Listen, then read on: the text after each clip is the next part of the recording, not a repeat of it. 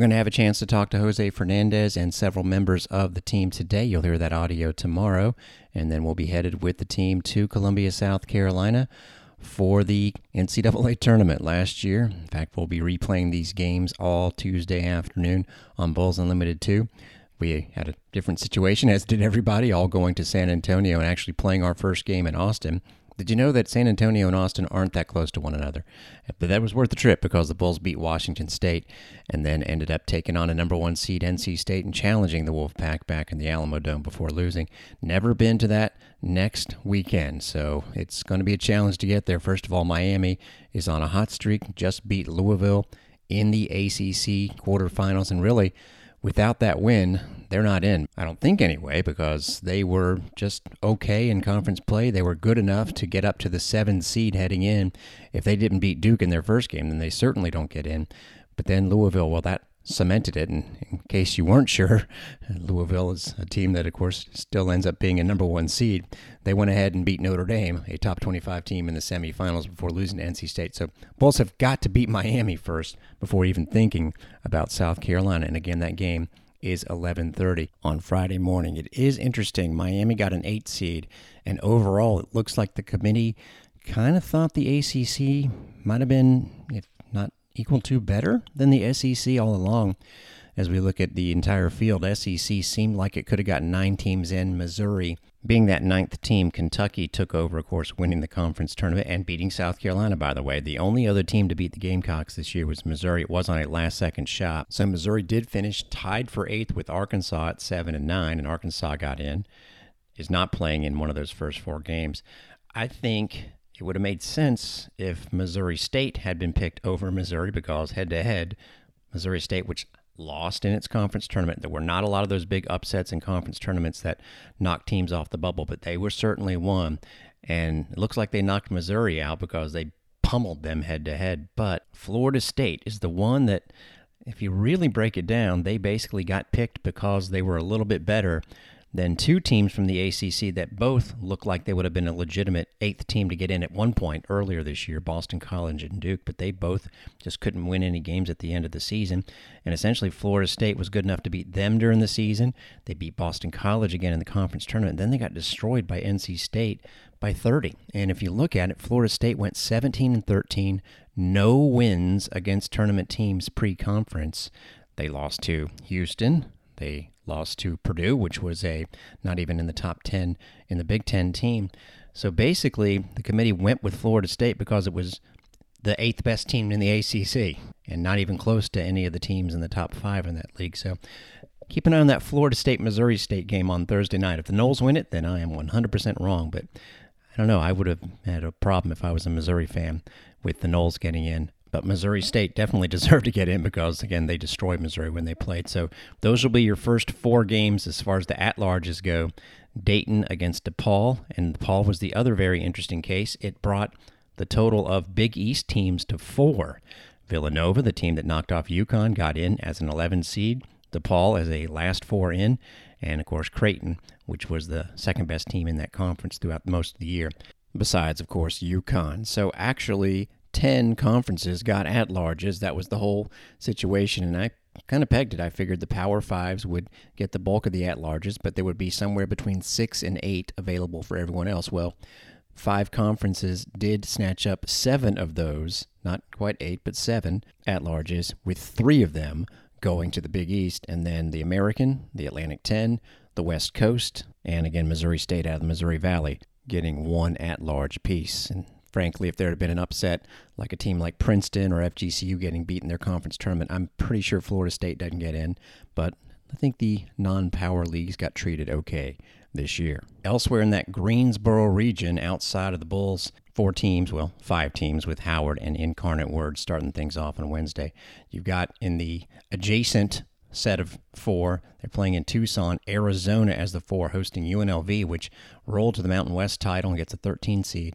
North Carolina, boy, interesting stuff here. They were number seven in the final computer net rankings, and they didn't get to host. They're a fifth seed, so I guess the ACC didn't get favored too much. North Carolina will play Stephen F. Austin. also in that region. Those are the teams that are next to the Bulls. On the other half, you've got Iowa hosting a group of four and Iowa State. And everyone's anticipating the Iowa Iowa State matchup. It was funny. Uh, one of those websites, one of those Twitter feeds put out the best team in each state. And that was much contended between Iowa and Iowa State. Well, they could end up playing each other. And everyone is pinpointing the possible Aliyah Boston from South Carolina against Caitlin Clark for Iowa matchup in a region final if the two seeds advance. Of course, Iowa's Caitlin Clark, if you didn't know, leads the nation in scoring. 27 points a game, has unbelievable shooting range, but also leads her team in assists with nearly eight a game. Uh, we hope they don't play South Carolina. We hope they play the Bulls, but that's pretty impressive. Speaking of impressive, it turned out that exactly half of the games on the Bulls' 32 game schedule, 24 and 8, including the conference tournament, were against postseason teams. Now, you do count UCF three times in there. You do count Houston three times in there. Houston, if you missed it, one of the four teams from the American to make the WNIT. In fact, Houston and SMU, if they both win their first games, would play each other. Tulane being the third, Tulsa being the fourth. But of course, it wasn't just conference teams that made the postseason. VCU also made the NIT. But if you look at it, starting with the trip to Knoxville on November the 15th, a seven game stretch of the Bulls schedule going into mid December, basically a month of the schedule. Those seven games, six of them were against postseason teams, and five of them NCAA tournament teams. Tennessee, which is a regional host, then they go to Atlantis, Syracuse was the exception. Then it was UConn, which is a regional host, and by the way, possible second round opponent of UCF, which got a very similar draw. I know UCF got the spoils of the championship, and they swept the Bulls this year, and they got a better seed seven as compared to nine, but their draws are basically identical. They have to play a tough state team first, in UCF's case, Florida, and then they have to play a really tough team, which UConn is playing like a number one seed right now in the second round. So that'll be an interesting comparison. And while we're on UConn, talk about being a one seed, but actually with the two next to your name. If they get out of Storrs, they have to go to Bridgeport, Connecticut. You know who's not happy about that? An actual number one seed in that region, NC State. But anyway, UConn followed by Oregon, which did not get to host a regional, just fell out as a five seed. Stanford, again, another regional host. So the Bulls played three regional hosts basically in a span of five games on their schedule. And then, remember the next game, Texas Arlington, the Bulls got stunned. Yeah, they're a 14 seed because they won the Sun Belt and they will play Iowa State. I'm telling you, I would not be surprised if they give them a battle. And then finally, in that stretch, VCU, the team that the Bulls came from a big deficit down to beat, made the NIT. So, pretty impressive schedule. Said we give you a little bit of Travis Trickett, the offensive coordinator, from his media availability the other day. Here's a listen. There's there's a lot of carryover as far as so for the guys, there's been very little transition on that aspect. Well, a lot. If there's been any transition, it's been maybe some details here and details there on how we do some things that may have been a little bit different from before. The guys have been very receptive. They've been working their tails off. Really excited about the the buy-in aspect on that. Right now, I would say the uh, it's they're being challenged uh, uh, mentally, not only physically but mentally, in the sense that we're practice is very intense, and so for them, like we want to make practice adverse. So if you're in those situations, how are you going to react and respond? And that's a, a, huge evaluation. Rather than waiting and everything's happy go lucky, then all of a sudden you play a game and something happens, good or bad. You you already know how a guy's going to respond right now. So now that we know, now it's all right. Well, if it was great, reinforce it, show it, teach off of it. If it wasn't, it's corrected and show them how. Look, if this happens, this is what's got to happen next, and make sure we keep putting them in those situations so they continue to know how to react when something good or bad happens. So right now, I think the intensity has been very high at practice, which is great. That's what we wanted. Um, it's not it's not easy at all. It's pretty physical today, which is what you want. So I'm excited to go up there and see. You know, when you're a carryover coach, you know, you have a history with players, you know what they're like on their good days and their bad days, etc.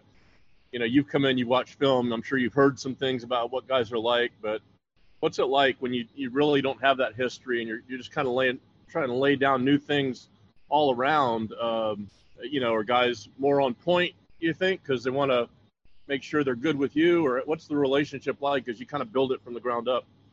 I think early on, everyone wants to please, and, and early on, it, this is reality. This is humans, you know. Like you, like you get thrown into. I got somebody new here, and all of a sudden, that's from a player's perspective. It's like, okay, I want to get on his good side. I want to do everything like this. And then all of a sudden, if something adverse happens, are you still that mentality, or is it now? It's like, do we blame, complain, or defend our actions, whatever it may be? And again, that's that's part of our job is when something great happens, we want to highlight that, celebrate it, and make sure everyone knows like this is the standard. But if it's something negative that happens, like okay, this is not tolerable. This is not okay. We can this will not happen for us. Like you, we will not allow this on the field. And it's been more the previous of like the guys have done really good three or four. But whenever the opportunity to teach off of, of a negative situation, that's where you see you know, again, so far it's been great. There's been like the guys want to get better. They want to learn. They want to do right. And I think sometimes they're, naturally like if you're trying to do right and it doesn't happen, you get internally frustrated. But then it's, again, how do you handle it? Do you let it affect you, or can you harden up and say, okay, next play, let's go. You know, so that's really a lot of what the last first six days been like. Is the coach Scott set up his practice schedule where so we kind of put some adversity in and I love how we responded today. It wasn't perfect, but we got some good response. And so zoned in on the women's basketball NCAA tournament, baseball and softball in full swing, that that spring football game starting to sneak up on us. That'll be in just a few weeks, and we'll have full coverage of that for you on Bulls Unlimited, as we'll be the only outlet you can catch it.